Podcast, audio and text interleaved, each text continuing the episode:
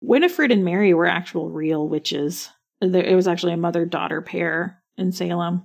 But the Sarah witch, I don't know where the Sarah name came from. So maybe they're just like, all right, Sarah Jessica Parker, we don't want you to get confused. So we're just going to make your character's name Sarah.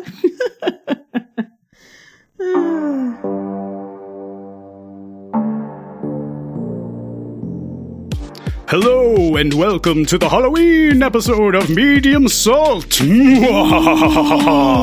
90s nostalgia podcast that takes a look at movies and pop culture from the past and examines them through a modern lens to see how we've grown as individuals and as a community. I am your host, Matt, and joined by my very good friend and fellow host, Kait. Today, we are talking about the 1993 film Hocus Pocus, starring Bette Midler, Sarah Jessica Parker, and Kathy Najimy, and directed by Kenny Ortega. But first, Kait, how are you? spooky. I'm not actually spooky. um, tired, but it's a beautiful day. The weather is actually starting to get cold for people who Yeah. don't know. Matt and I both live in Texas. Largely considered a mistake, the entire state. Um, but uh, it's finally like below 80 degrees reliably for the first time this year, and it's Yeah, really it's a it's a gorgeous day. It's a good, Yeah. you know, today is actually so we're actually recording this on Halloween. right because we are Um, late. we are late. This will this will come out after Halloween, and y'all just have to deal with it. Um, but it's a beautiful, crisp October morning. right right, now. the perfect weather for trick or treating. Um, perfect weather for trick or treating. I've got like a nice cup of puer tea right now that I'm just Mm. really enjoying. I've Um, embraced my ADHD and I finally started just making my coffee in a thermos because I never finish a Ah. warm cup of coffee in my whole life because that's, I set it somewhere, I forget that I made it. It's even just on my desk in front of me and I forget it's there. so I'm like, well, yeah, thermos. The thermos is good. St- um, mhm. Yeah, I used to do that with uh, like cold brew. Mm, Um, I would I would brew it overnight and then like stick it in my bike on my way to work because like I'm that asshole. Like I bike to work every morning and uh, I think what um, you meant is great human being and citizen of the world. yeah, yeah. well, I mean, I follow I follow traffic rules. Okay, like there are lots of like. Listen, you want to talk about bicyclists? No one hates bicyclists more than other bicyclists. They're like, You know what? I get, I totally understand both sides because cars don't know how bicycles are supposed to behave either. So it's, yeah, it's not a safe thing to do, right? Like I know you're not supposed to bike on the sidewalk because of pedestrians. correct. You're supposed yeah, to no, act you're supposed like a to bike on the road. Yeah, you are a a, bicycle. vehicle. Mhm. Yeah. But every every car just hates bicyclists with some sort of fiery Yeah. passion that I don't understand. So Well, I think, I think a lot of it has to do with like people not understanding like one, kind of what the rules of the road are for bikes, and Right. and so they get angry. Like I've I've seen people complain about oh the bike's in the way and blah blah blah, and they like they just don't understand that like yeah that's where the bike's supposed to be. I know it's Mhm. inconvenient, but like you know oh no you're uh, two minutes late to where you were going. Yeah, know, ultimately that's what it is. It's Yeah. for me biking in main thoroughfares feels like that feeling you get when you're at a light and you're trying to turn left across lanes of traffic and someone is behind you and oh you're just yeah, like, you're just "Oh like no, oh that person's behind me. Oh, they're so pissed. Oh my god. Yeah. Oh, I could have gone. Nope, didn't. Ah, ah, no, could have gone seven times. Nope, sorry. This person behind me is going to murder me. So Yeah, I mean, we that's are that is. yeah, we are in Texas. I actually do know a woman. Uh, I know is a strong word. Um, know of a woman whose husband is in prison for 20 years for road rage, where he got out of his car and he shot someone to death. So, Oh my in gosh. Texas, yes, yeah, let's not. Uh, yeah, hey, how about how about people don't do that? yeah, That'd be great. right? Um, I'm like, you know what? yeah. Just See, and, and like there there are there are aggressive bicyclists, um, like on the road, who definitely cause problems, and I could see people be getting frustrated at them. And the, but the thing is, like, and I, I, my own experience as a bicyclist, it's hard not to get aggressive at other cars because, like, if if a bike gets into an accident with like a person on the who's walking or like runs into a, a sign or something, right? Like just like they the worst that probably happens is they might break a bone. Um, but largely everyone's walking away from that interaction. But if a car hits a bike, hmm like you're dead. like you Right. you you are dealing with a serious injury. Um, and so it's hard when you're when you're biking. Like you have to be aware that everyone is trying to kill you, Mhm. and um, it's hard not to get not. aggressive. Yeah. like I, I, you know, I think I've yelled at people on their phones. Mm. You know, maybe they weren't paying attention, and they got like way too close. I've definitely had my back tire knocked. what? Um, yeah, like people who like run off sign. And then the other thing about biking that a lot of people don't know is that there are like, so there's like the rules and then the rules.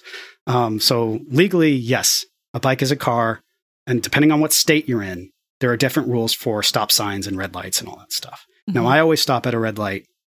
Um, and then there's a current, there's two different ways of thought when it comes to stop signs and you're on a bike. Because a bicycle has a better field of view, right? You can, s you have, you can see, Mm-hmm. you can see a much wider degree coming. of, and you've got good point, you've got a good stance, right? Like you're up high, you can see everything. If you're coming up on a stop sign, you know there's no traffic by. Um, there are people who th- like say it's safer and better for a, a stop for a bike to treat a stop sign as a yield Mm. because one, it gets them through the intersection faster, and the intersection is the point of conflict. So the less time you spend in a point of conflict, the less chance of a of of a something bad happening. Mhm. Um, and then there, there's the other one. It's like, no, you're a vehicle. That's a stop sign. You stop. Right. Um, which means like when you when you're done being stopped, you have to start pedaling to get back up to speed, which takes Mhm. longer. So you're in the intersection longer, causing everyone to be at the intersection longer because they're waiting for you to get through. right. So, man, I, I don't even know where to start with that. There's data on it. Listen to people who know what they're talking about. Don't listen to me. we need more roundabouts in America. Yes. Oh my God, that would be wonderful. I mean, Mhm. I say that. I, I've been through a few roundabouts and people do not know how to drive Yeah. in them. we need more roundabouts and for people to know how to use them. Yeah. Um, I actually got an electric bike, which you know Oh yeah. Yeah. Yeah. I felt I felt pretty guilty about it originally. Like I was giving myself a hard time oh, for no. other people. But one of the things that I love is it actually gives me a lot more confidence out on the road because when I do come to a full stop, I can get up to like 20 miles an hour very quickly with my throttle to get through intersections. Yes. And I just yeah, I just fucking zip through that. it. Yeah, and even if I don't use it for anything else, it was worth it for that because that's the worst, right? I'm also super shaky on my bike still cuz Mm. the whole it's just like riding a bike. Well, maybe I was just never good at it. I don't know because I'm not good at it right now. so yeah, but I feel so Yeah. powerful when I'm like, yes, 20 miles an hour. you know, I I really liked e-bikes for like errands.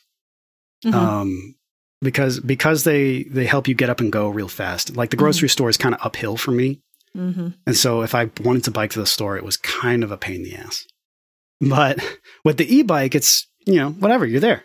Um, and, and when you load it down with groceries, the e-bike is helping bad. go. Mhm. So um, I love the e-bike for for errands and things. It's just fantastic. And um, I know people who use it to commute to work, and so that they can show up at work and not be all sweaty. So Right. that's good too. For me, I think the phase of life that I'm in right now is that my general level of fitness and like cardiovascular health is not great. And so I Mhm. have this huge activation energy required to get me to move and to do things. And so having like I'm I have a lot of fears around being on my bike and getting too far away from home and not being able to get back right? Because I'm Mm, too tired, or even just it not being fun because it's such a slog. But I know I can go out on my bike. I can really just not even pedal at all if I don't want to, and Yeah. then still have a great time. I don't. I always end up pedaling, which is the point, right? I kind of like trick myself into it. So Yeah, like, this yeah, is yeah. great. yeah, I love So. bicycles, and, and when it comes to being active, like doing something you love is just so much better than like like if you hate it, you're not going to do it. right. So I you know what didn't have feel that? like- oh, sorry. Sorry. I was going to say, I definitely feel like a better mode of transportation uh, than a bike would be a broom. Hmm, So, that's better than the transition I was going to do. oh yeah, It's like you know what movie didn't have any bikes? there weren't any bikes in it. I mean, I don't remember any bikes. So funny. There might have been trans- bikes. I don't know. I watched it like Friday, so like I yeah, there might have been remember, like, one bike. It wasn't. There definitely weren't any important. Oh no, there was a bike. There was a bike in the beginning when he got his shoes taken. Yes, and he was he riding had to his ride bike it with no socks. shoes. Okay. Yeah. Hold on, I've got Weren't a good on a bike transition. later? No, I don't remember. No, I've got a good transition, and if we don't like it, we'll we'll do your transition. Okay. Um, you know what I would hate to do on a bike? Ride it in my socks. that does sound really uncomfortable. And you know what movie had that in it? Tell me, Matt. Today's movie Hocus Pocus. Uh, this whole movie's just going to me, me giggling at you, which That- is great. that is the smoothest transition ever. Ah, smooth like butter. Um, do you want to just do yeah, transition? we should just have this conversation about Yeah, transitioning. like, as our well, I'm going to transition. I don't know. And now we will transition. We're podcasters. yeah, we're so good at stuff. Um, Mhm. It's Halloween. There's a giddy energy in the air. Forgive us. Yeah. Also, Hocus Pocus was not bad. I was really. I think I have just been sort of scared into being like, oh no, every movie I've ever watched is going to be terrible every time I watch it again. Aaron had never seen Hocus Pocus, my husband. He had never seen Hocus Pocus before oh my last night gosh. right? And the entire time he was like, "Wow, Sarah Jessica Parker looks really hot as a witch," and I was like, "Yeah, she does." the benefit of being bisexual is that you can check out women with your husband. So hey, nice. Hey. I actually have something to say about Sarah Jessica Parker's role in this film and like the way she was both sexualized and not. yeah, it was very interesting. It was interesting and I I couldn't quite nail how I felt about it. I think we should just talk about it until we we feel like we've got it down. Go ahead. Yeah. So like I remember, you know, as I was younger, you know, I thought that was like, oh, pretty late because I was a kid, right? Mhm. So I was like, oh, she's Yeah. really oh, pretty. look, You know, pretty witch. makes me feel funny things in my tummy. But I remember thinking that Bette Midler looked a lot like my mom for Oh, some God. reason. Yeah, my mom has really curly hair. And Uh-huh. I think that she also has sort of like large front teeth. And so for whatever reason, my little kid mind was like, oh yeah. Not not to say that my mom was a witch. Well, maybe a little. I have a difficult relationship with my mom, but we'll leave it at that. She had, she ever uh, hears this. I love you, mom, Yeah. but yeah. But like maybe calm it down with the black cauldron. Like maybe put that away Yeah. sometimes. It's not Halloween the, the hangman fat candle. Where'd you get that fat? Yeah. And why does it burn black? I don't know. It's really cool though. Okay, so ultimately, Hocus Pocus is a super campy movie, right? oh, super camp. Like it it's just unapologetic about itself, Yeah. which is nice. It leans hundred percent into it. There's like cartoon level gags, and you know somebody gets hit with a frying pan, and these three ridiculous witches who are strangely charismatic. I think. Oh my gosh, they they yes, they steal the movie. If They it, steal the whole movie. and I think they knew that. I think when they were writing like the film, they knew that because like Mm-hmm. without those three actors and their particular chemistry, this movie Mhm. doesn't work at all. Like it's just the plot's so dumb. But like it's also like I don't want this podcast isn't like CinemaSins. We're not going to nitpick the crap out of it. But no, uh, it was it was enjoyable. I enjoy watching this movie. It's absurd. Basically, the entire plot of the movie is we have these three witches. Of course, they have to be evil because right, yeah. they're witches, and the most evil thing you could ever do is kidnap and murder children. Save the Yep. children. To be fair, I am not. I mean, kidnapping, kidnapping and murdering children is pretty bad. Yeah, I'm not defending that as an activity at all. I'm not like, yeah, let's go do that. but um, I I do take a little bit. Uh, I think that the the safety and preservation of children is used as a as like a um a lance to get a lot of other shitty things done.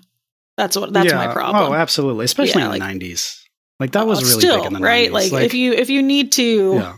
if you need Well, I think to there's been like a change, resurgence, you Mhm. know, like lately, like because in the '90s there was that resurgence, and I think we're Mhm. seeing another one now. Yeah. But what about the kids? And I'm like, yeah, okay.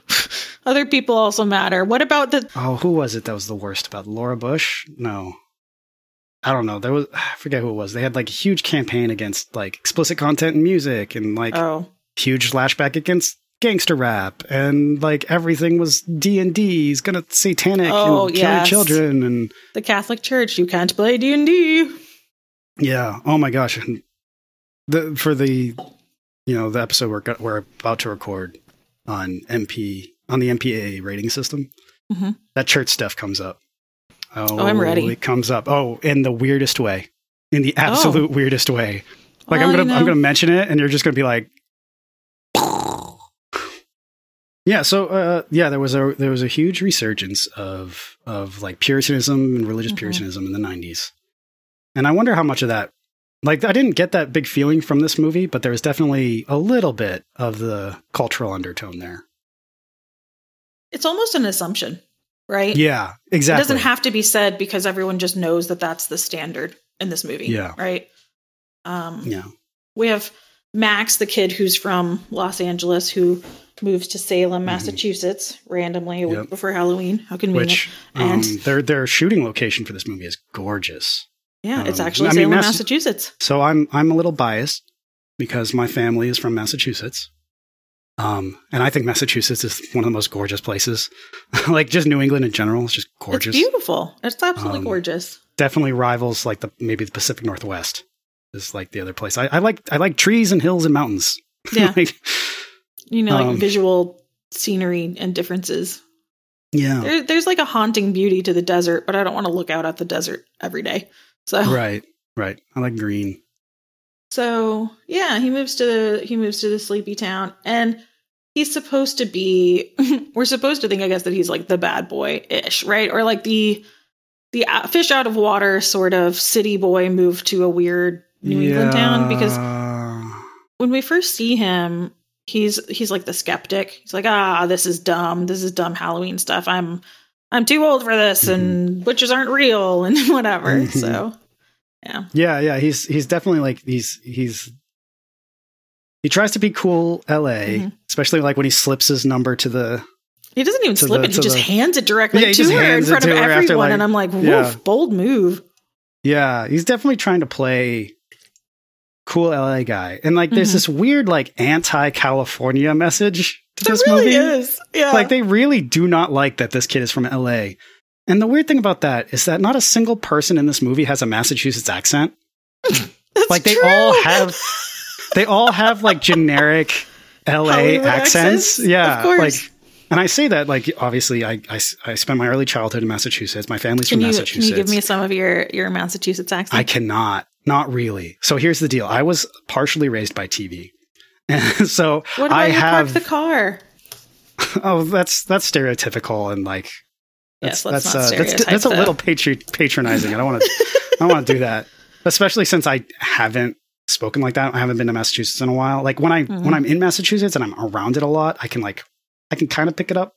But I'm I'm much um, it's way easier for me to like pull out a South like Houston, Texas accent because Yeah, when I get upset or I start to be around other people that are definitely like using their drawls, I'll Mhm. definitely start sounding a little more country. So Yeah, but like Massachusetts is a very small state. Area wise, it's like, you know, maybe the size of like the DFW Metroplex. and within that, within that small area, there's probably like a dozen strong accents that are all unique, distinct, and like s- strong. Like, weird. and um none of that in this movie like it's everyone has like a basic la accent and they're all just like bagging on la and i'm just like Mhm. this is just weird this is weird It's weird. i think none of Weird y'all have that north boston accent That's like, Mhm. i mean You're my family's from from, south so like uh, my my the, my family's accent it wouldn't be anything like what they would speak like but they would be speaking like something Right. you know Instead of just these are all actors who live in LA and no one's doing an accent. yeah yeah if you want an example of a boston accent just go watch any movie with ben affleck and matt damon Hey, I love any movie with Ben Affleck and Matt Damon, so you Yeah. shush. hey, if the movie starts with the Dropkick Murphys, you're in for a good Mhm. time. You're in for a good time. um, yeah, for this movie, interestingly enough, I guess because I was rewatching it with a critical eye, I definitely paid more attention to the child acting. Being a Mm. child actor sounds very difficult, and also Yeah. they weren't great at it.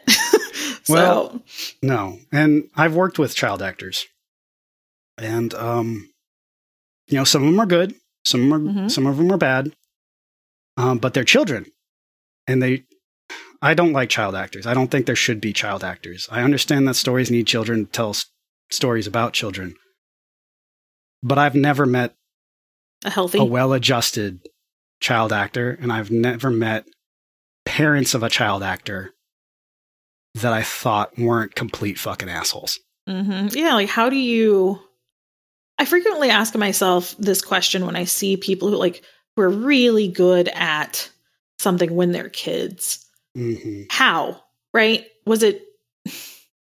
Maybe it's because as a child I did not magically f- feel drawn to any particular thing that I was going to do for hours and hours and hours and hours. I have met kids who have legitimately done that. And so I used to nanny for these three boys, and the oldest boy, he was 10 or 11. He knew more about paleontology than any adult in my life. This he was hmm. homeschooled and he was entirely self-driven to the point where he would email paleontologists and tell them that their their findings were wrong in specific articles and he would do he would do his own his own drawings of what dinosaurs are supposed to look like from the bones. I can't remember what that's called. And the, the That's a- kid just blew me out of the water. Like he was Yeah. amazing. So I wonder if there's anything like that for acting, but it just feels so contrived. It feels like parents forcing their children to do things Yeah. that a set a set is not a, a healthy environment for a child. Mhm. it's Um, not a healthy it's just- environment for adults. no, it isn't. I've oh god, no. I uh I did horrible things to myself when I was working on sets. um, yeah, Um, or God forbid you be a woman and, you know. Oh, don't e Oh god. yeah. That's that's too heavy. Um Okay. Happy Halloween, everyone. happy The scariest, Halloween. the scariest. We're gonna Guillermo Guillermo del Toro this bitch. The monsters were the humans all along. So Yeah. I think you have to be a special kind of asshole to try and monetize your children like that. Mhm. And a set is just not a good place for a child's development. Mm-mm. Um, I I'm a father now, and like I can't even imagine now. Like, yes, I've met children who like like they love being on stage, they loved acting and stuff, and I think that's you know that's great. Put them in community theater Mhm. or something. Don't don't put them on a Yeah, like set little of kid a film. productions of things.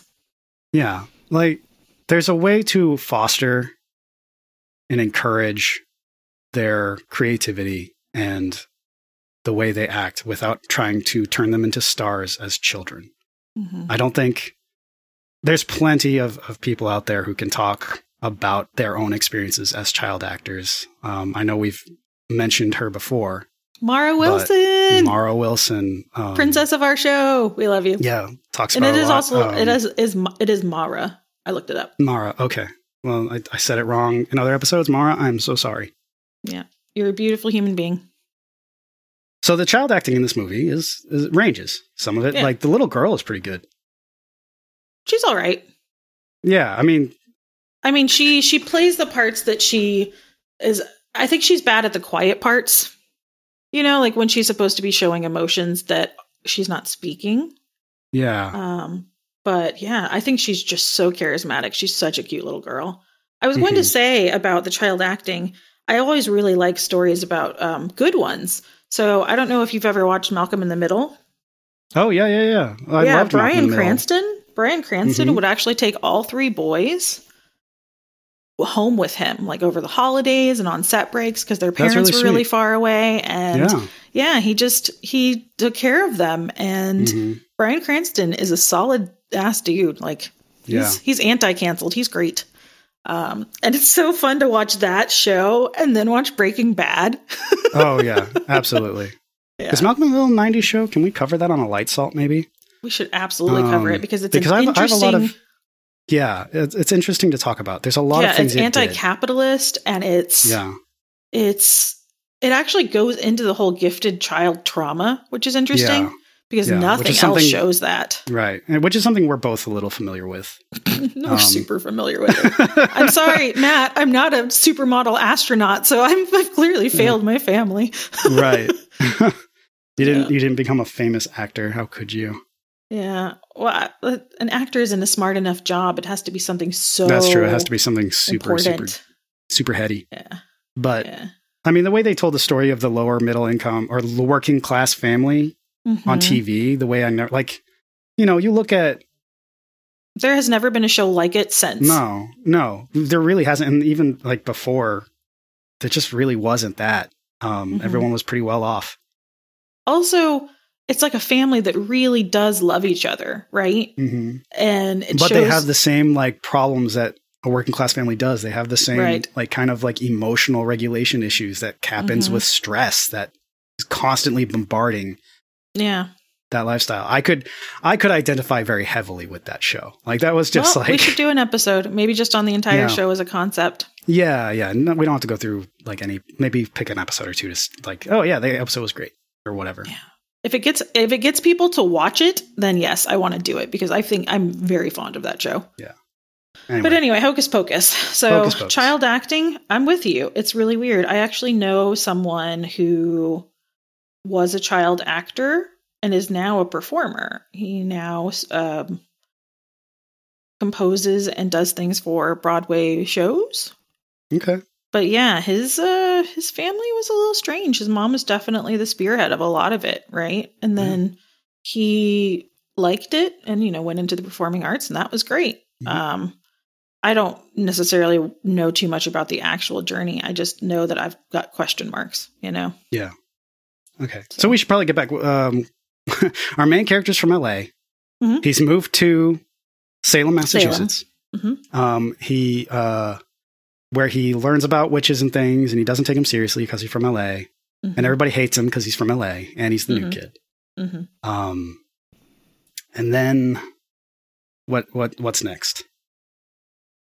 He gets bullied really early, Yeah. right? Like that's Yeah. one of the first things. He gets bullied Yeah. by these two really weird like it's it's like these two characters were written to be bully teenage bullies by someone who's never talked to a teenager. Yeah. It's like, I think that they were supposed to be stoned, but they were trying to get him to give them a cigarette randomly. Like he's biking home and they stop him. And Yeah. then he's like, I don't have one. He doesn't have any money. He doesn't have a cigarette. But they're just such bizarre characters. Everything they say is so weird. Yeah. Uh, it's so it's it's this is a family movie, and I think that comes into it. So I think about those two characters very similarly to the two like kind of bully characters in the Power Rangers.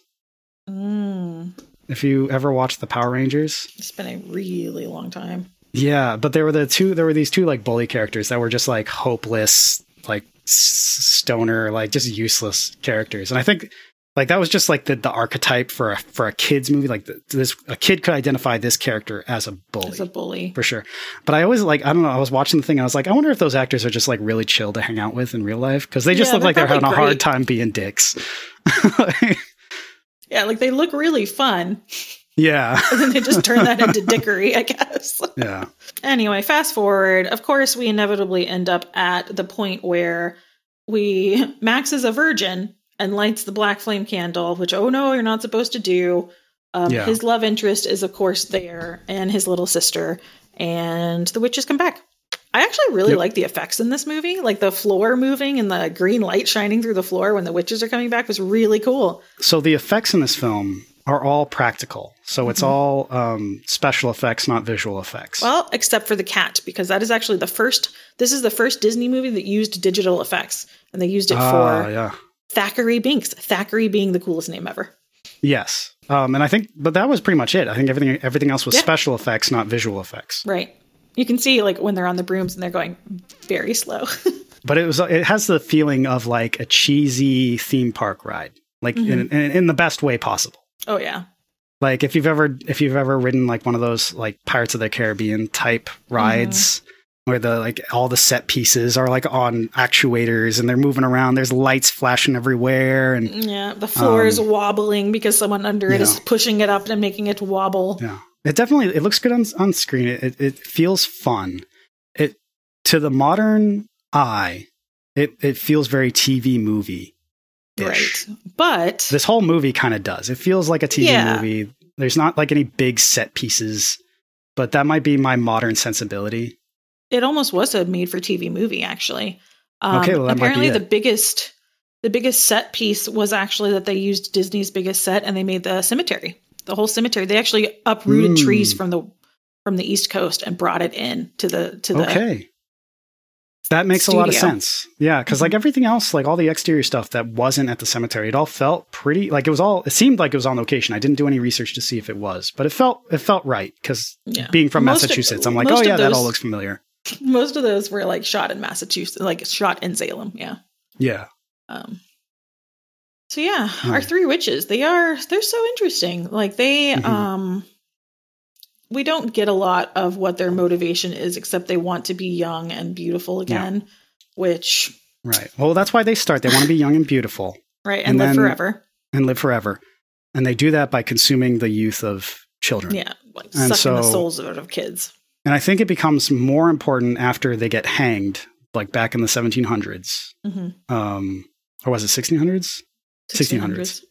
um, because when they come back, they only have until the, the candle goes down to live. Yeah, so like one night. they have until one night dawn. with the candle until dawn. Um, and if the candle goes out, they're out of life. So they Mhm. needed the life of the children to keep going after that. So originally it was selfishness. They were all old when we first saw them, and then they sucked the life out of. Well, old. They had like old-ish terrible makeup on, and then they wiped it off. Sarah, Sarah Jessica Parker actually did legitimately look terrifying, but yeah. Well, I think that was the biggest contrast. Mhm. Was was Sarah Jessica Parker's character because they made her so because Sarah Jessica Parker at the time was so young and they Mhm. like such a huge drastic difference. yeah, So they come back. They want to. They want to. They want to consume all the children, but it's interesting because like how many how many child souls do they actually need? Like they're like, oh, we're gonna. they want suck- all the kids in Salem, yeah, all the children in Salem. That's what that feels so much like a.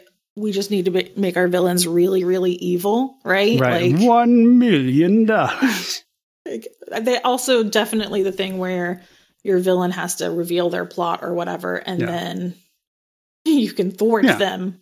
well, it's a kids movie. You know, like you got to keep it digestible. It's a kids movie that starts out with um, a young girl getting killed, but But she doesn't get Um, killed. Like, One, no, no, I the found little it girl really gets killed interesting in because the first no, she does, yeah. But Yeah. I found it interesting because she does not move at all. Like she does not No, do no, anything very- in her own Mhm. defense. She just she's not even tied up. Yeah. Well, you, you could argue that she's under a spell. Oh, that is fair. That makes me feel better because at first I was like, wow, maybe do something. also, it's really funny because when we when we first come in on the movie, right, and the witches are gonna suck the soul out of this little girl, Mm-hmm. her brother is there, Thackery Binx, and he is up in the rafters and he has all this time while they're like they're talking and they're making this potion and they're Mhm. dan- like you know we're getting some character development i guess from the we're Yeah. getting some exposition about the the characters and figuring out who they are because you know bette midler's the smart one she's winnie winifred Right. She's the one in charge. Yes and then we have the super dotty but attractive sarah jessica parker Mhm. As Who's Sarah. like a little childish. yeah very that's, childish That's what I want to get to um, yeah in a minute, but and then we have mary who is comedic relief Uh, in, comedic in, a- in a relief, trio somewhere in the middle. relief. Yeah, like she's she's the more caring. I think she's Yeah. the most caring witch, but she's also just a little bit out of it. She doesn't really know what's going on, and it's interesting because clearly these women have been alive for a long time already. At this point, to have these very weirdly immature personalities, Yeah. but. Oh, anyway, the point is, sorry, ADHD. the point is, so Thackery Binx is up in the rafters and he has all this time while they are making the potion and talking or whatever. And his plan after all this time is he just jumps down into the middle of the room and is like, hey, no. Mm-hmm. Cut and then out. later, fucking Max does the same thing. Like, I'm like, ah, think of a plan. You got to parallel the two characters. I know. Gotta like, look, they're kind of the same. They have a little sister that's blah, blah, blah. And that's why Thackery Binx is so attached. Mhm. Um, speaking of when they get to the um, when they get to the shack where they resurrect the witches. Mhm. Oh, real quick, the main conflict of the film is um, our main character Max resurrects the witches as part of a dare because he doesn't believe the witches curse thing is real. a dare then- he gives himself. yeah, he, he's just to show how cool he is because he's from LA. and He Mhm. doesn't buy all the the Salem witch stuff. Um, resurrects the witches, and um, before the witches can like stop them, they run away with the witch's spell book. Mhm. And the witches need the spell book so that they can steal all the souls of the children because they have the memories of goldfish, which actually have long memories, but we'll get that's that's a different thing. Um, they have the memories of goldfish, and so they need to they need the spell book back to do that. So they're chasing our main characters through the town while the, the main characters try to stop the witches from doing witch things. Mhm. Um, that's the main conflict of the film. It's it's simple. It doesn't get Yeah. much more complicated than that. Um, Zany but- antics follow. yeah, but when they get to the the when they get to the shack, which has Mhm. become a museum of of the Sanderson sisters witchcraft slash uh, tourist trap, um, where they sell mm, tchotchkes and knickknacks. Um, they Max picks up like his like what was basically he becomes his totem for the rest of the film. Mhm. Is that Zippo lighter? Right? This whole movie is This actually movie is just a a, ninety product minute commercial for Zippo lighter. for. Zippo. I, And I had thing- that exact thought too because he uses it all the fucking time, and it's just like it clearly says Zippo. Yeah, Right. Like, who's Zippo try- Why is Zippo trying to sell lighters to kids? yeah. But like, Later, there's also another product placement that I can't recall super distinctly, but it was like, oh, that's a product placement. yeah. The thing that bugged me about the Zippo is they go to the store and the store's been closed for like months or whatever, maybe years. It's like enough full that of cobwebs. It's full of cobwebs like, and years. And the guy just like picks a Zippo off the shelf and lights it. hmm And let me tell you, if you've ever had a Zippo, they run out of fuel if you look at them wrong. right. We have the anti Zippo ad. like they're like there are like all these tricks for like trying to keep your Zippo full of fuel. Like, oh, you put some some Vaseline around the side or whatever. Petroleum jelly is like no, no. that Zippo runs out of fuel if it's just sitting there in your pocket. All right, it's not Yeah. gonna. It's on the shelf. The guy's not gonna pick it up. And then he has fuel for the whole movie. His most unrealistic Whole thing. movie. And that's and that's the only CinemaSins bullshit thing I'm going to bring up, just because it really bothers me. we we get one per movie, Yeah, each of us. yeah, So yeah. good. I have to decide what mine is. Yeah. Like I think I have a note here on my little like Zippo lighter my ass. Yeah, my problem is the the lighting of the movie compared to the Zippo. Well, they'll be somewhere and they'll have to say out loud, "Oh, I can't see anything," even though we can see everything. Yeah. And then he turns the Zippo on, like with this tiny flame. Right. The None of the lighting of the actual flickering. scene changes, but now they can magically see from this very tiny flame. And I'm like, what is happening? It's very, you know, it's it's very like stagecrafty. Hmm You know, like I would almost buy this if it was a if it was a if it was A a, film, a theater, yeah. Yeah, like if it was a play and like everything's just like a prop and you're just supposed to like get information, Suspend your disbelief. Yeah. Like Mhm. then, yeah, okay. But in a movie, it just plays weird. It plays Yeah. like Zippo paid a lot of money to be have a lot of screen time on this Disney film. Yeah. Yeah, the parents are completely removed from the entire thing very early on, and then in fact they're trying Yeah. to. They are. they try to get help from a cop, and they try to get help from their parents. yeah. The cop is not actually a real cop. He's just a douchebag outside of a biker bar who Right. pretends to be a cop, which is very illegal. And well, it's Halloween, so he's Well, dressed no, as a cop, and I then he decides to. yeah, I Oh. looked it up. You can dress as a cop, but you cannot convince anyone that you are Yes, actually a peace yeah. officer. So what he Yeah. did was illegal. Oh, Um, oh, absolutely! Like he do was a jackass. Yeah. And he also doesn't look like a cop. He's wearing like a police thing on a leather jacket. Cops are not that yeah, cool. Um, but anyway, so they try to tell him, "Oh yeah, whatever, whatever." And it's interesting too because this this is the second Disney movie ever. Apparently, Uh, there used to be a myth that it was the first, but this is the second Disney movie where the word "virgin" is uttered. Mm. Um, because like, what do kids even think that that means? yeah. I don't, I don't know. It's weird to bring it up in a kids movie. It like, is. that- it's, it's weird in the first place um, that they keep ragging on him for being a virgin. Like kids in high school, Yeah. like what is he? Is he supposed to not be a virgin? He's and the thing is, is like, and it's because he's a dude Mhm. that it's a problem. Yeah. And maybe I, I, I'd be, almost be willing to give them like a benefit of the doubt that they're trying to flip the script. And like usually it's Mhm. the virginal young Woman. woman. Hmm And so like that, like that's pure and all that stuff. And they're flipping it. And it's like, oh, what if the virginal in this myth was the boy? But then they then they treat it like, yeah, and then they just make fun of him. Like that's not quite the same. Like if you're flipping the s- script, you should also treat him as like the pure virginal Mhm. youth hmm and like the weird warship that goes along with that. Um, filmmakers we don't weirdos. because you know men aren't objects, women are objects. It's right, men aren't supposed a- to be virginal. That's just yeah, it's a failure of men if you haven't gotten an object. You know, So, right. Yeah, it's, Um, it's kind of icky. and I mean, he's trying, right? Like he tries to get Allison the whole movie, and eventually does win her over or whatever. Right. But At Hmm. which point Disney remembers it's a kids movie and drops the virginal nonsense. yeah, um, oh, except at the very end or something. the last line of the film. oh yeah, I had to wait. Like, well, it all started when a to- virgin lit a candle. Yeah, and it's I don't remember what I used to think being a virgin was.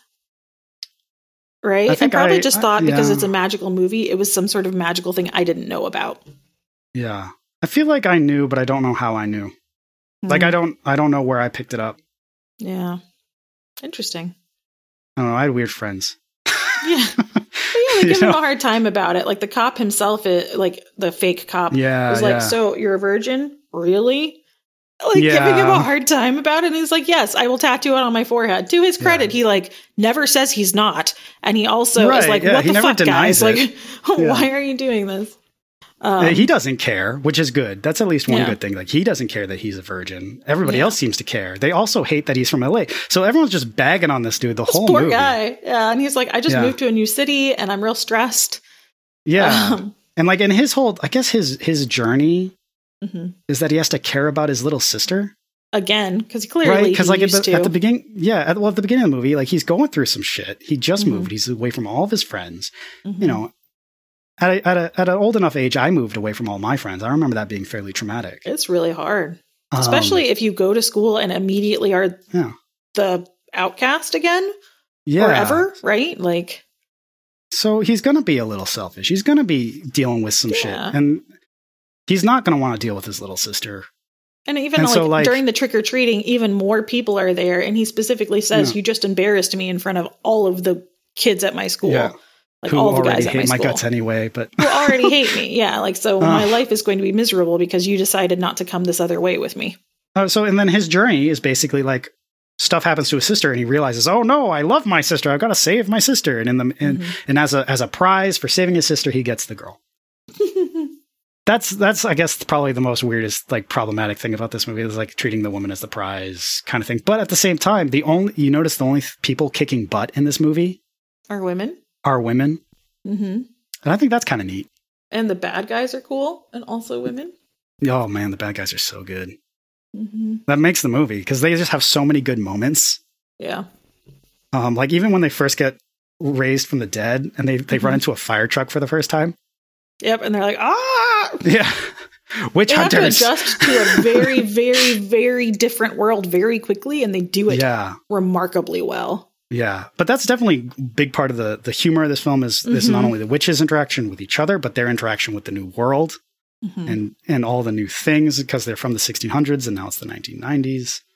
Yeah, like original at the very beginning, he surprises them by summoning fire with his trusty Zippo, and they're Yeah. like, "Oh!" And then eventually they're like, "Nope, this is just a thing." Yeah. very quickly.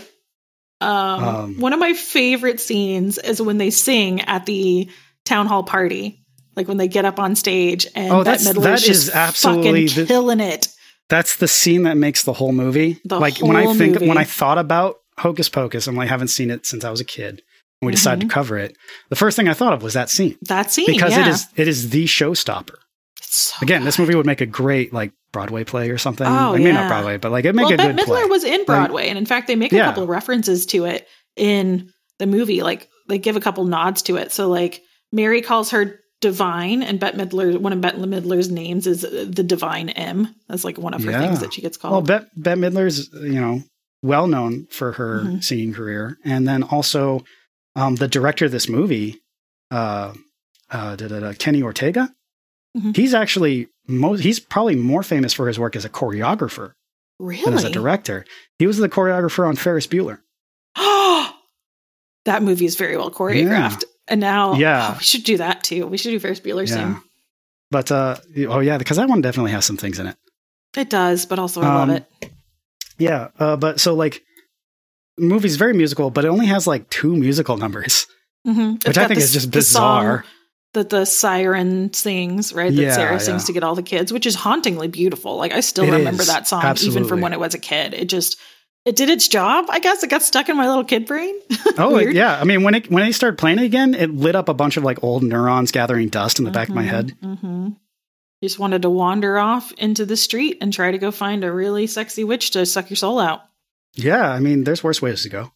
What's interesting is Sarah Jessica Parker actually found out there are worse ways to go. And also, Aaron would agree with you. Like the whole time, Aaron was like, yep, yep, yep. And I'm like, all right, Aaron, this is a children's Yeah. movie. But again, Um, I'm conflicted about that, and we'll get to that. we'll get that. Uh, Sarah Jessica Parker actually did some research into her her background, and apparently her like great great grandmother was actually one of the, the the last women accused of witchcraft in Salem Oh wow, in history. Yeah, so yeah, that's uh, yeah. So the other weird thing about this movie, I guess, especially, I don't. Maybe they don't teach this the same everywhere else, but in Massachusetts, like the witch trials, um, definitely seen as a bad thing. yeah, Like they're not seen as campy and fun. It's like, oh, Yeah. we killed a bunch of women, you know? right because we we because we know that you know Witches aren't real, which is the which is the way they are mythologized right? are not real like the that's just bizarre they it was used to persecute women that people in power didn't like Yeah, women that were Um, smart or asked questions. Yeah You know? it was it was a weird way to exercise control over a populace Mm-hmm. and like And so like to have this movie that like kind of like justified witch trials and burning Mhm. witches and hanging witches it, it just feels really weird but Especially it's also coming a kids from movie. Massachusetts. so yeah, yeah. you know so like they're, they're just witches they're mythological witches they're not regular people witches like they're cartoonishly evil, although they Yeah. do get like as I was watching, I was like, there's a surprising amount of interactions between the sisters. Like this passes the Bechdel test like times a hundred because oh yeah yeah the sisters talk to each other a lot and despite the fact that they clearly are very different they all love each other and get along in a weird way yeah right? they, they love each other in their evilness which i think like helps as sisters they the- sev- s- several Yeah. times they mention their mother and all of them go oh mother like they loved Yeah. her right and Bette Midler, when the bus first pulls up and she doesn't Oh. know what a bus is, she puts both of her sisters behind her and she Oh, i stands didn't in front. notice that Yeah, she protects her sisters by putting them behind her. And that's brilliant Yeah, the fact that Sarah slept with Billy, headless Billy, um, right and Sarah is still in good graces with Winifred, but Billy was had his mouth shut and was murdered. Right. You know, nothing bad happened to Sarah, right? Like that's just Yeah. she's her sister, and you know what? If you fuck with my sister, you're in trouble. So yeah. Yeah. And then we also have scenes Brilliant. where like Mar- Mary is comforting Winifred when Winifred has finally like the dark night of the soul part of the movie where uh, yes bef- she's lost the book. It's about, you know, right when they open the book Yeah. or whatever, we we get to see Mary like taking care of her older sister. And she's like, Oh, everything is terrible. And she's being very melodramatic Yeah. and she's just given up and she's determined that she's going to die. And yeah, Mary is comforting her as best as she can, right? So yeah There's, Yeah. you know it's brilliant bit of character crafting with mhm, those witches because they easily could have done a hundred different things with those characters mhm. Um, but somehow the writers and the director just really got that interaction right. Yeah. You know, just really nailed down those characters and what made them fun to watch and Mhm. s- very, very, very close to empathizable. Like, yeah. you know, if I have to be reminded that they wanted to kill children. Um, and then, uh, well, and they want to kill. So, mm, yeah, they definitely make them cartoonishly bad, right? yeah.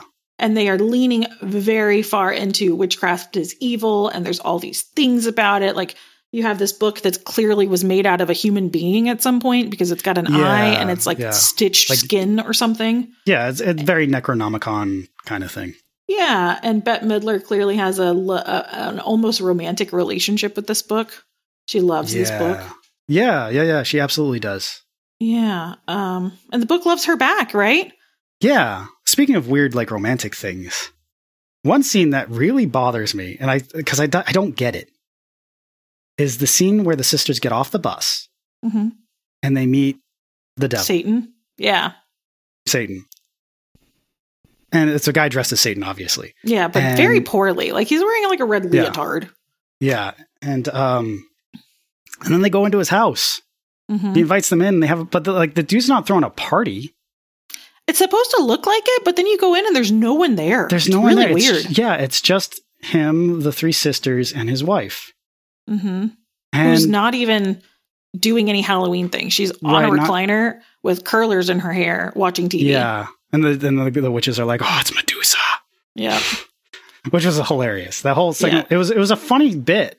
The whole Mhm. bit was funny, but I just didn't get the logic behind it. I was like, "Why are they going into his house? Why do you invite them in? Why are they still there?" Why It is just he didn't make it. yeah, why is- who's dancing with yeah. a hot woman while his Right. wife is around? Right, I got know. why the sisters were there because they thought he was the devil. I also am like, But- okay, if they've because clearly they have been to hell. Apparently, Bette Midler mentions Yeah. it later. It's canon. Yeah.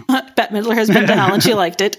Uh, so Yeah, they know what the devil face. looks like. So what this tells me is, does the devil actually look like that? Is that why they they were fooled? Because That's what I think. I think if like they've actually seen Satan and Satan's just an old man in a red Yeah. leotard, brah. in my in my head canon, right? Mhm. Like not not really to the movie, but in my head canon, uh, the my own little private joke is that actually was Satan.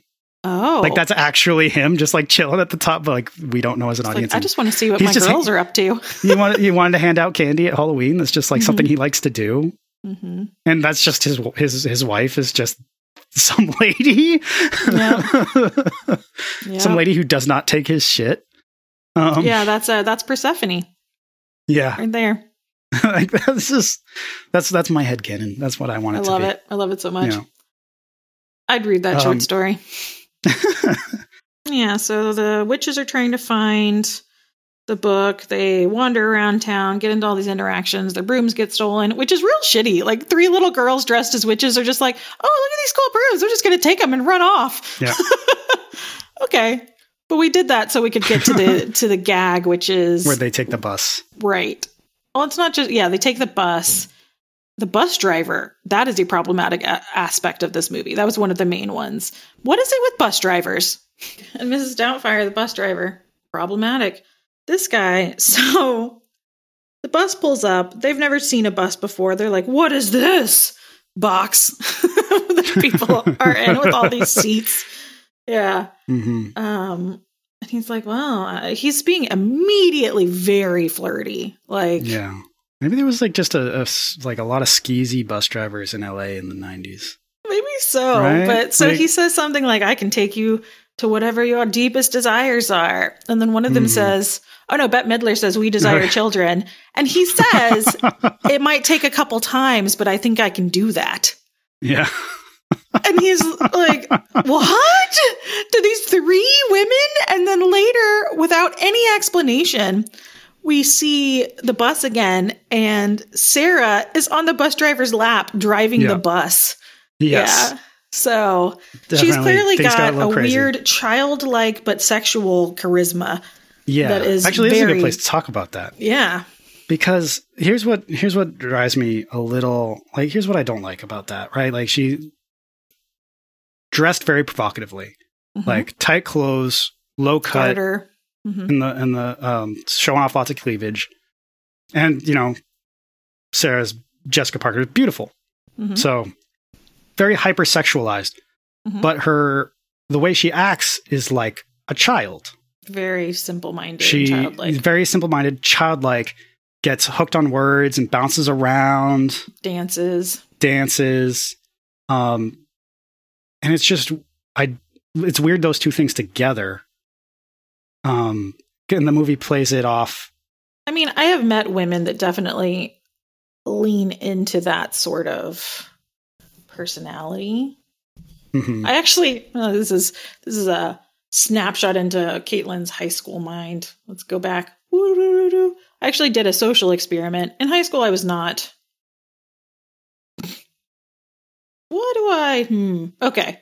we're trying to figure out how to articulate this. In high school I was not one of the pretty girls that got asked out or whatever, right? Like I was not in that sphere of whatever, right? I was very nerdy and very like I was the I was the girl that you would ask to be on a group project with you, so she'd do all the work, not the girl you'd ask to prom.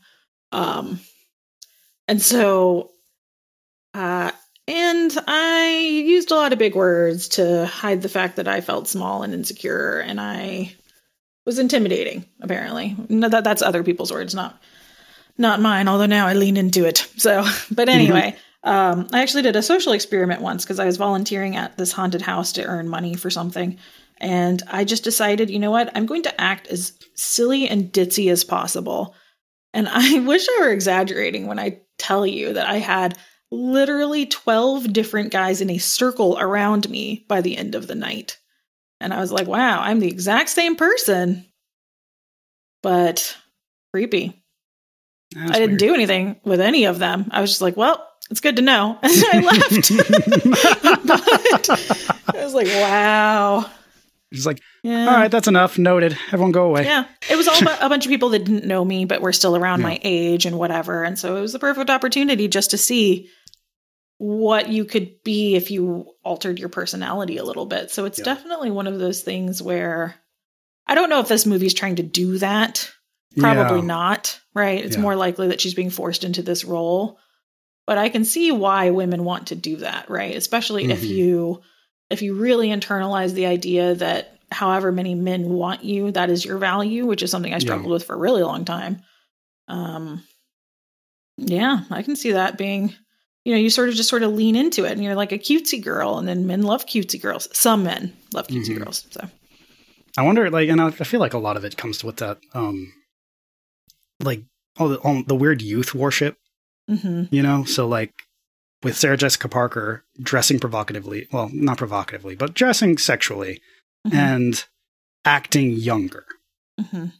like because like all the the men in this movie um who are interested in the witches almost Mhm. exclusively go after sarah Mhm. and not the other two Mhm. um so i wonder you know that's that's what i just feel kind of weird about it the way they they infantilize her Mhm. and then also make her a sexual object Yep.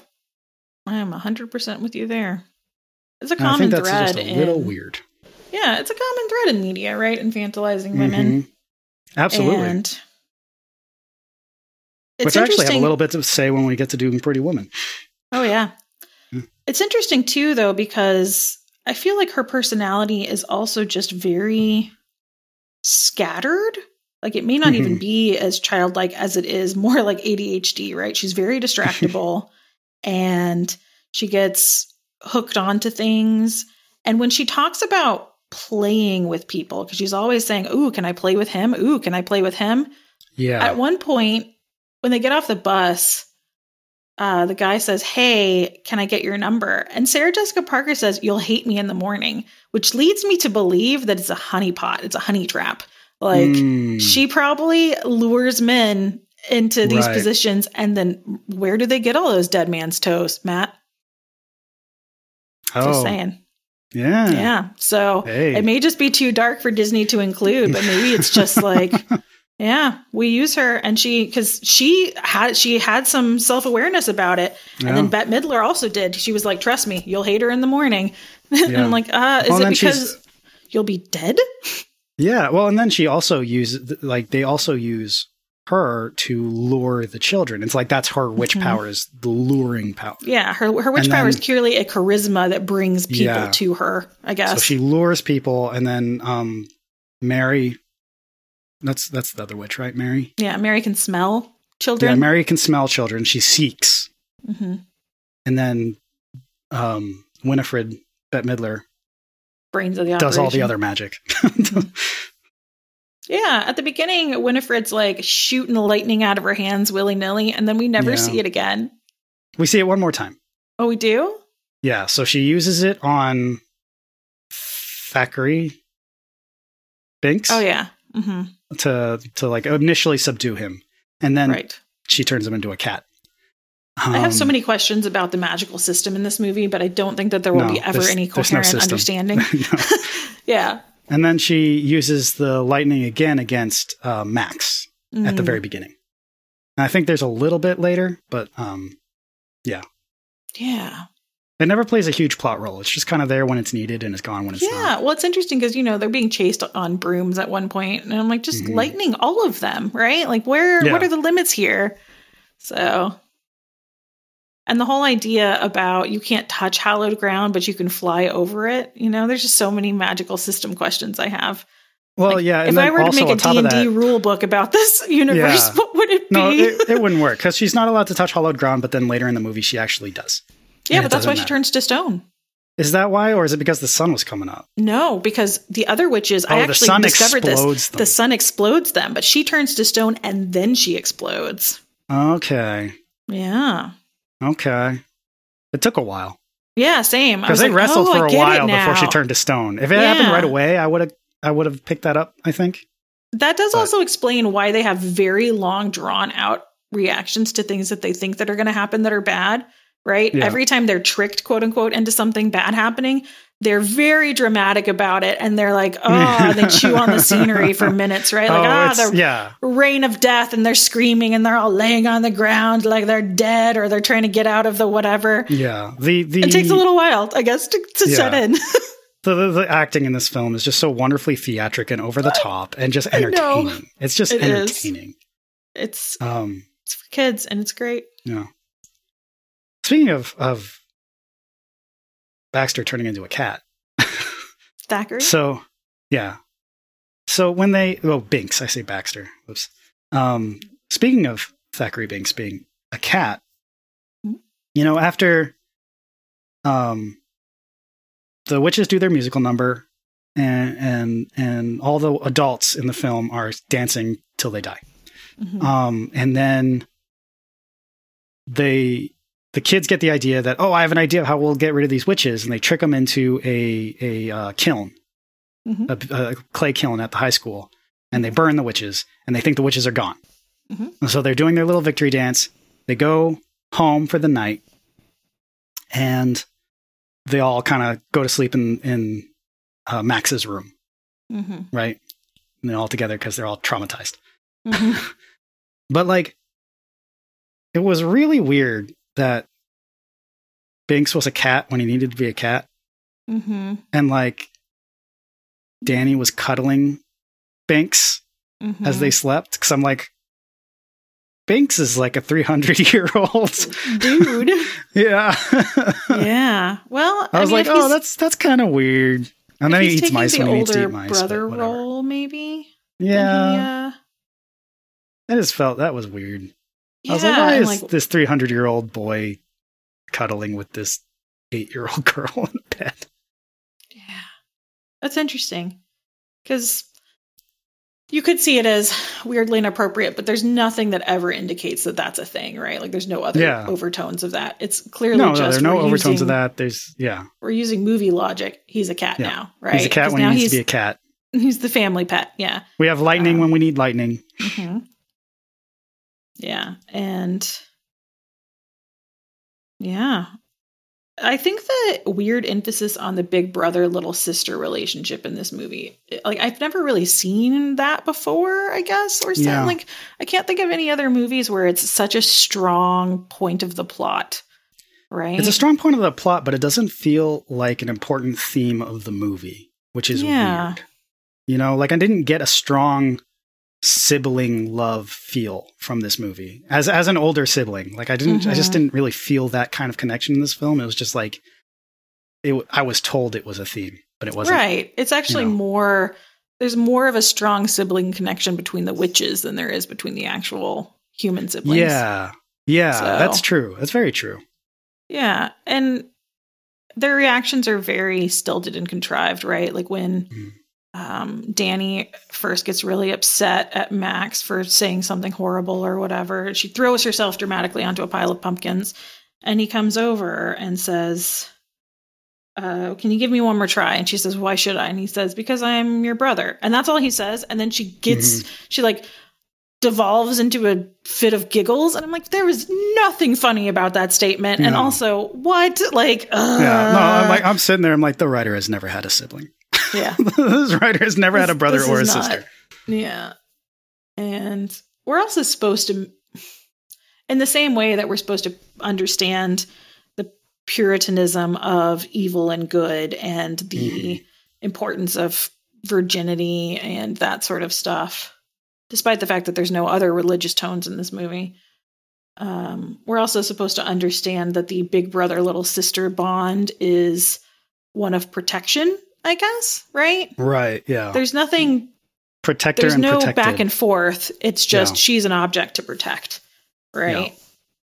And they're interchangeable clearly because Zach Thackery, sorry, I keep wanting to say Zachary. Thackery immediately latches onto Emily, and then the idea that he was a teenage boy and then for 300 years has been trapped and all he wants to do is get back to his family. Maybe it's just my relationship with my family, but that seems very unlikely. Like if I were a teenage hmm. boy, I'd be like, man, I really wish I were a human so I could bang. yeah. Well, like, I mean, it was taken just- from him though, right? Like his family Yeah. was taken from him. He didn't leave. that's like, true. he- and it was his whole life was taken from him, so he just wants to get back to his life to that in a way Yeah. by dying. yeah. I think it's just I think I just have questions about the intense desire for protecting little sister because it's almost like only protect them when they're little little too, right? Like Mhm. little sisters only matter if they're little. Once they're grown up and witches, they don't matter anymore. So, Mhm. you know, it's just interesting. I can't quite pin down what it is that I want to say about that. Yeah, It's interesting. it is interesting. Something I- about maybe the truest value of being a woman is that young, innocent existence, right? And then Mm, and then later I mean, I guess Allison's also pure, right? She's always very yeah. Well, actually, that's an interesting thing Mhm. because I'm not so sure. I'm not so sure either. When he asks if she wants to light the candle, she says, uh, no thanks, or something. Yeah, But the way she says which- it makes me think, hmm, Yeah, that's what I was thinking too. I was like, you know, they never explicitly say it in the film because it's a Mhm. kids movie and that would be weird. mhm. But like the way she's like, no, I don't think so. It's almost like, well, no, it wouldn't work for me, hmm That's kind of what I got too. right? Yeah, I was like, aha. also, she's gorgeous, and she looks way Yeah. older than Max in this movie. Oh, absolutely. I, Yeah. I, I don't know what age the actress was when they filmed this. But, Yeah. I mean, it's, you know, at the time, 90s kids film, high school, all those actors were probably in their 20s. right? know? In fact, there's a guy in the first scene that we have Max in. After he gives Allison his number, he walks off, and this dude stops him and says, "You don't have a chance" or something. That Oh, man yeah. is clearly in his mid to late twenties. His eyebrows Right. are older than some of the characters in this in this movie. Like, oh my goodness, you have no place in this. You have no place in this film, sir. All these, all these Salem, Massachusetts people with LA accents in their 20s in high school. yeah. The education system there is just failing. I mean, it clearly is because they are only teaching about witches. That's the whole. right. They're the teaching about a, a myth about three witches from, I mean, it was Halloween. That was probably their special lecture for the day, right? Like, people can have fun at school. I know. Not us, but people. I actually had a really cool English teacher who every Halloween you'd walk in and all the lights would be off and all the desks would be pushed against the wall and they'd all have candles on them and we would just sit on the floor with her and she'd read us Edgar Allan Poe. And I have such Oh. fond memories of that. She was an amazing teacher. That's cool. So. Yep. yeah, I have no idea what that's like. I'm sorry. I was just laughing ahead of time at the very long silence and your face, which is, huh. Yeah, good teachers are super important. Yep. So, I don't. I Hocus don't Pocus. really have a. Yeah, Hocus Pocus. I don't really have a whole lot to say about this one. It was an entertaining film. mhm. Um, I'm not that salty about it. I actually enjoyed it. Yeah. You know, the one thing I will say in critique of this film is that like the pacing is really bad. Mhm. Like it takes it takes like 40 minutes to get into Act 2.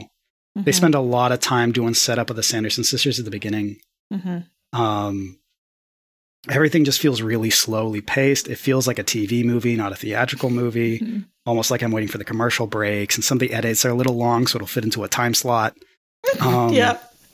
like so, but like it wasn't. It was a theatrical release. Um, but there are moments in this film that are just absolutely delightful, and I think that's really why you're watching it. You're watching it for those moments. I think the movie as a whole, like I think kids these days are really spoiled on kids films. Like they're Mhm. just re- like with Pixar especially, like they've Oh, nailed the storytelling and the pacing and how these mov- how these stories are supposed to be told. In the Mhm. '90s, they like I don't know, it just wasn't there yet. So Yeah.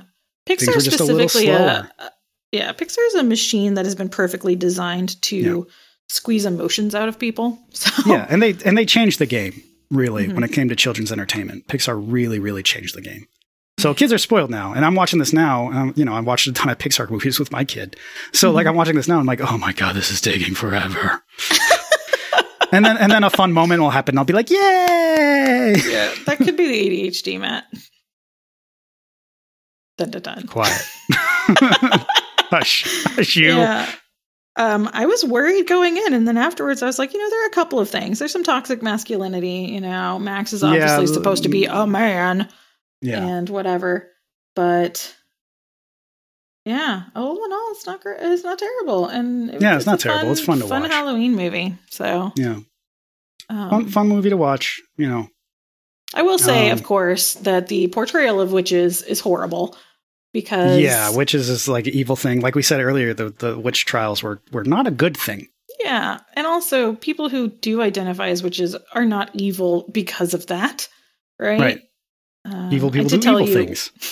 yeah, when you said this episode was going to be short, I was like, well, if it's too short, I will just talk about how uh, witch witches and people who identified as witches and herbalists have been completely underrepresented in their roles for how Mhm. science has moved forward Yeah. and healing and medicine, Mhm. right? Because they're female coded, right? So only yeah, absolutely. only male contributions to anything like that Mhm. were useful. So you'd have a you'd have a dude a hundred years later be like, look at this, look at this willow bark. It does such good stuff. And the the town witch has been giving it to people for generations, and she learned it from her grandma witch. You know, yeah. And willow bark is aspirin, right? yeah, salicylic, salicylic acid. Yeah. So, yep. Um, oh, man, and there's a reason why when I say Witcher, you think of a very specific thing and not the concept of Witcher, hmm right? You think of the story the by the the um, the Polish writer, or you think of the video game, or you think of the Netflix series. Um, Right. but Witcher was that's what that's what you called a male witch.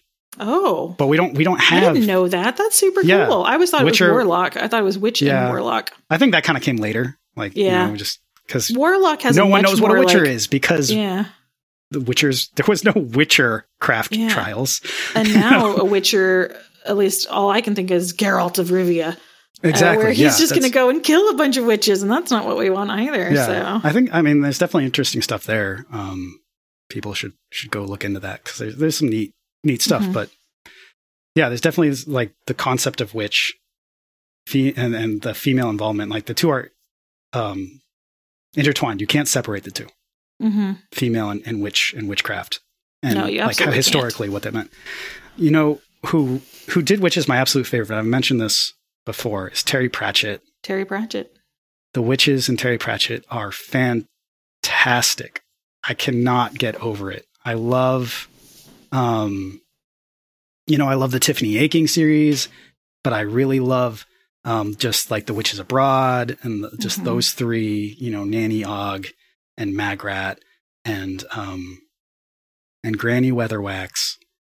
They're just fantastic, and the way they play off of the myth of witches and some of the history of witches Mhm. and like the way it plays in the Discworld mythos. Like Terry Pratchett's just great. His books got me through some really hard times. Everyone should read Terry Pratchett. I have almost all the Discworld books. Um, if you're looking for a place to start, you could do a lot worse than starting with the witches. Yeah, I keep meaning to um actually start reading those at some point when I get time to read. Um what I was going to say as well is that the reason witches are evil, or at least my opinion about why the reason witches are seen as evil, it, it is from a feminist standpoint, right? So witches historically Absolutely. were women that had power and independence. yes, So- and you can't have that. No, yeah, and direct comparison to the puritanical idealism where the women the woman is subservient to the man and men are the head of the religious Mm-hmm. Yeah. uh, life of the household and Yeah. the town and head of everything and women have very limited roles. I mean they are women are important in that they the things that they do are necessary, right? Taking care Yeah. of the home, cooking, they Well, work I mean, with very the Puritans, hard. there was a very strict hierarchy. Right. You know, like, and these people were so strict they got kicked out of fucking England. You know, Mm-hmm. so we don't want your kind around here. We want a divorce. super strict hierarchy of you know a woman is subservient to man as a man is subservient to God. Um, so yeah, a witch is uh, direct, directly opposed to that as a Right. woman in power. with knowledge and Yeah. you know so it's hard to tell if it's it's because they can't be separated it is both religious Mhm. fervor against witchcraft and also misogyny wrapped up together in a beautiful anti-witch burrito and by beautiful i mean Mm, beautiful like something that's horrible right. That's what it's more like. It's the after the burrito. yeah it's like a moldy burrito Yeah. i'm sorry i'm tired my metaphors are not on point today No, that's terrible. uh, well hopefully i, I was I was just going with it because you know we're friends. Oh, well, you know, I do appreciate that. But yeah, it's, a, it's, a, it's a really terrible combination. Mhm. And a lot of women legitimately died horrible deaths because Oh, it was convenient. Yeah, it was convenient to to um use this against them, right? Whether they were witches or not, right?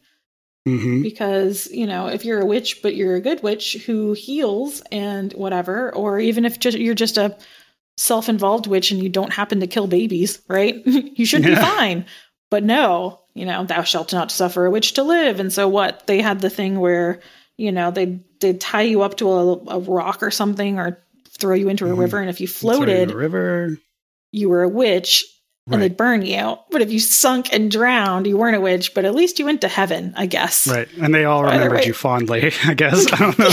It's consolation prize. Yeah, and then they were like, "Oh, dog, we're sorry. this is bad." Whoops, our bad. yeah, oh, sorry about Sorry that. Sorry about that. it's just ridiculous. Yeah, I'm just picturing like I'm picturing them like throwing a witch and they die. I was like, ooh, that's egg on my face.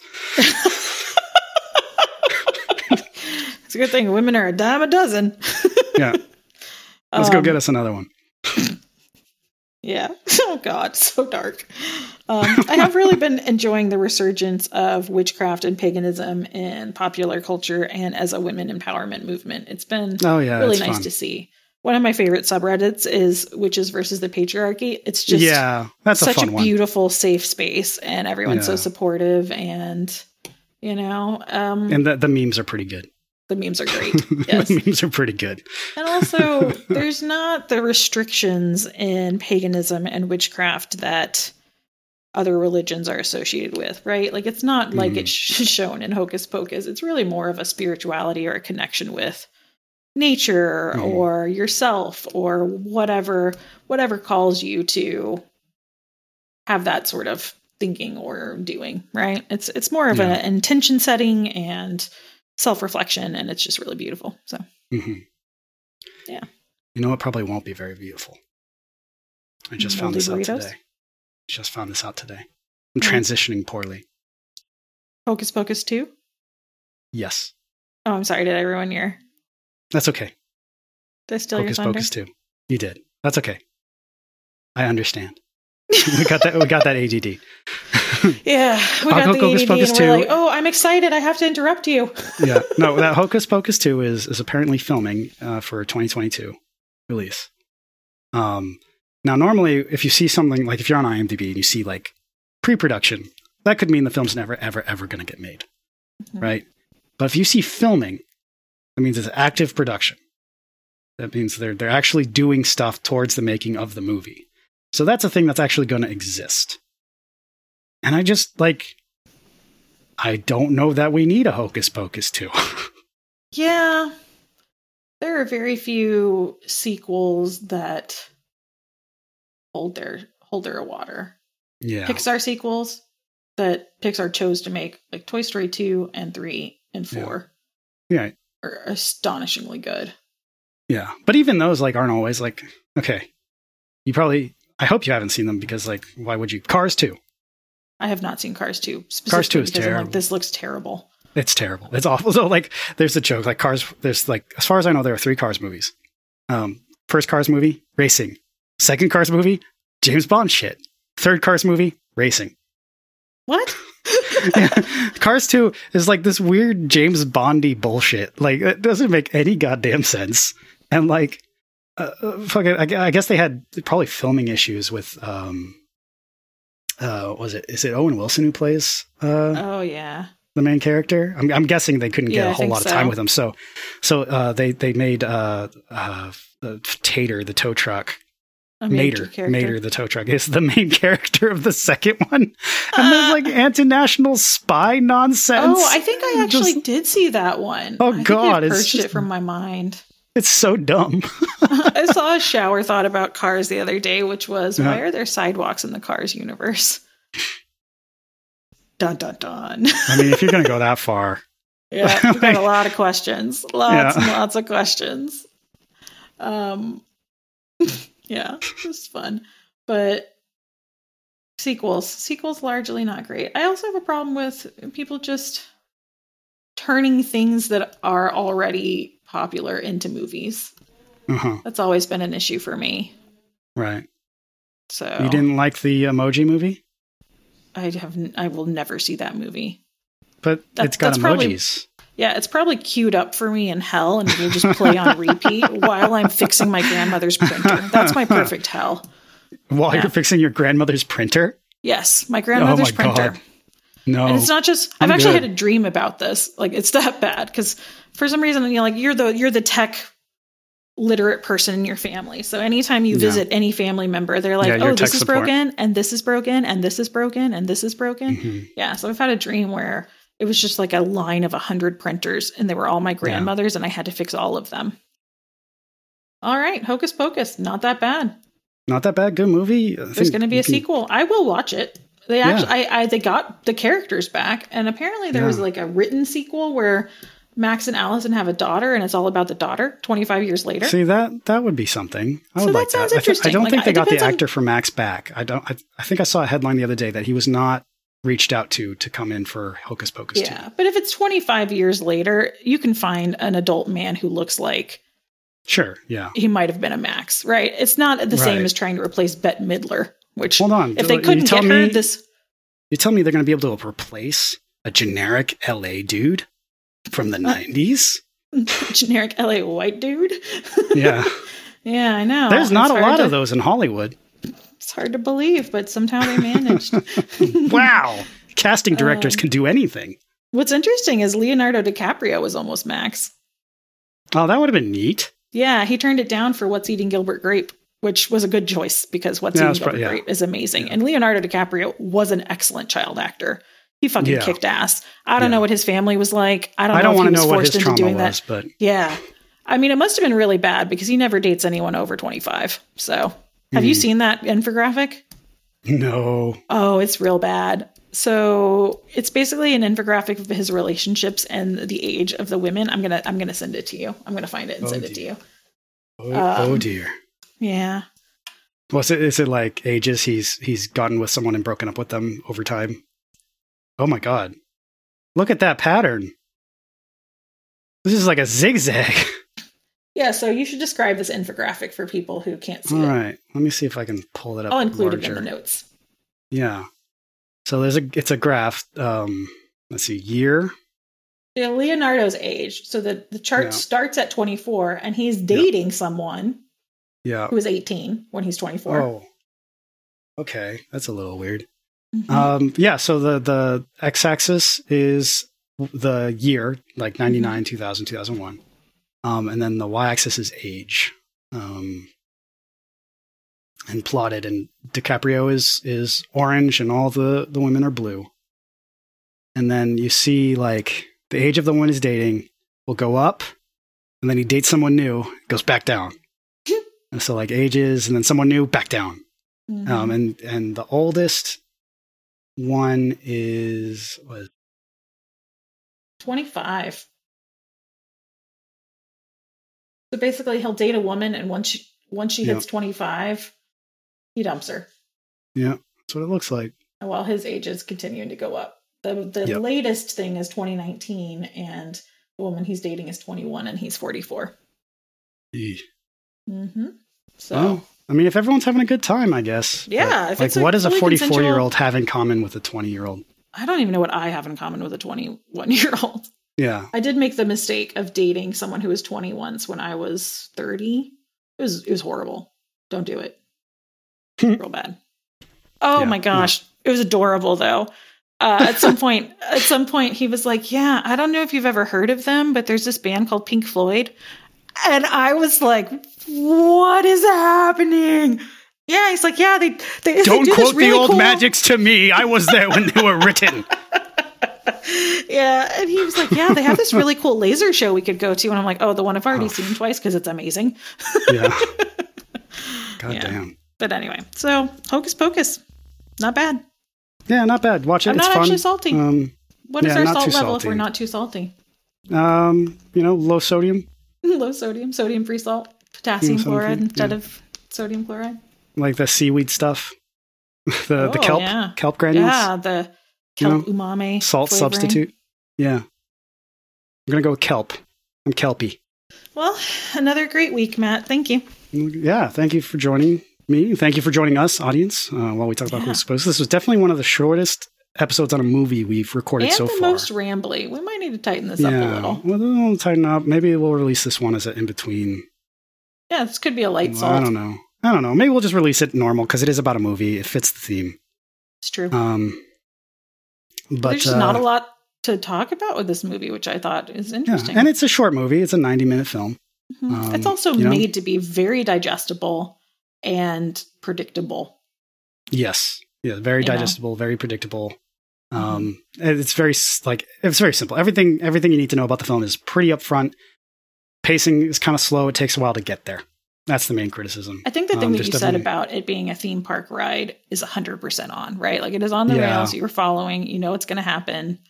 There's a couple of tiny surprises. You know, you have Yeah. Billy, the, the scorned lover Yeah. It was, it was wonderful. I wish he, I remember him being in the movie more, but he wasn't. You know, it's, it's- funny how memory just- plays tricks on you on a short movie like that. Yeah. Apparently, in the UK version, none of the parts where his head came off were included. So at the end, Oh. when yeah, at the end when Danny Danny gets out of the protective circle of salt to go help him get his head back, hmm that isn't in the UK version. So in the UK version, it just pans to her and she's outside the circle and then she gets taken. It makes Oh, no weird. sense. Okay. Yeah. I don't know why. Okay. Maybe they're more Mhm. sensitive to head loss or whatever, but it's cartoonish head loss. It's like, Yeah, aha, like it's a very soccer cartoony. ball. Yeah, it's Mhm. very cartoony. I don't know.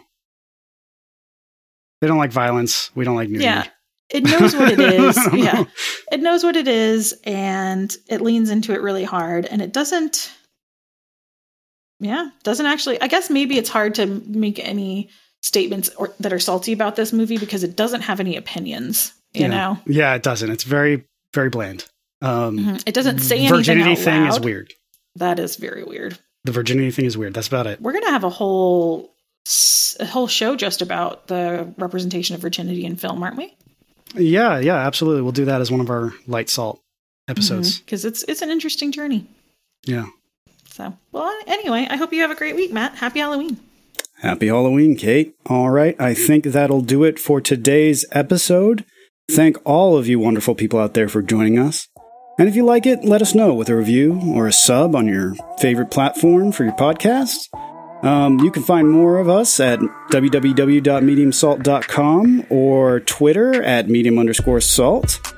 Uh, tell your friends, you know, shout it from the rooftops, climb some mountains, get yourself a bullhorn. You know, hey, I'd appreciate it. Have a great week, and as always, Stay salty.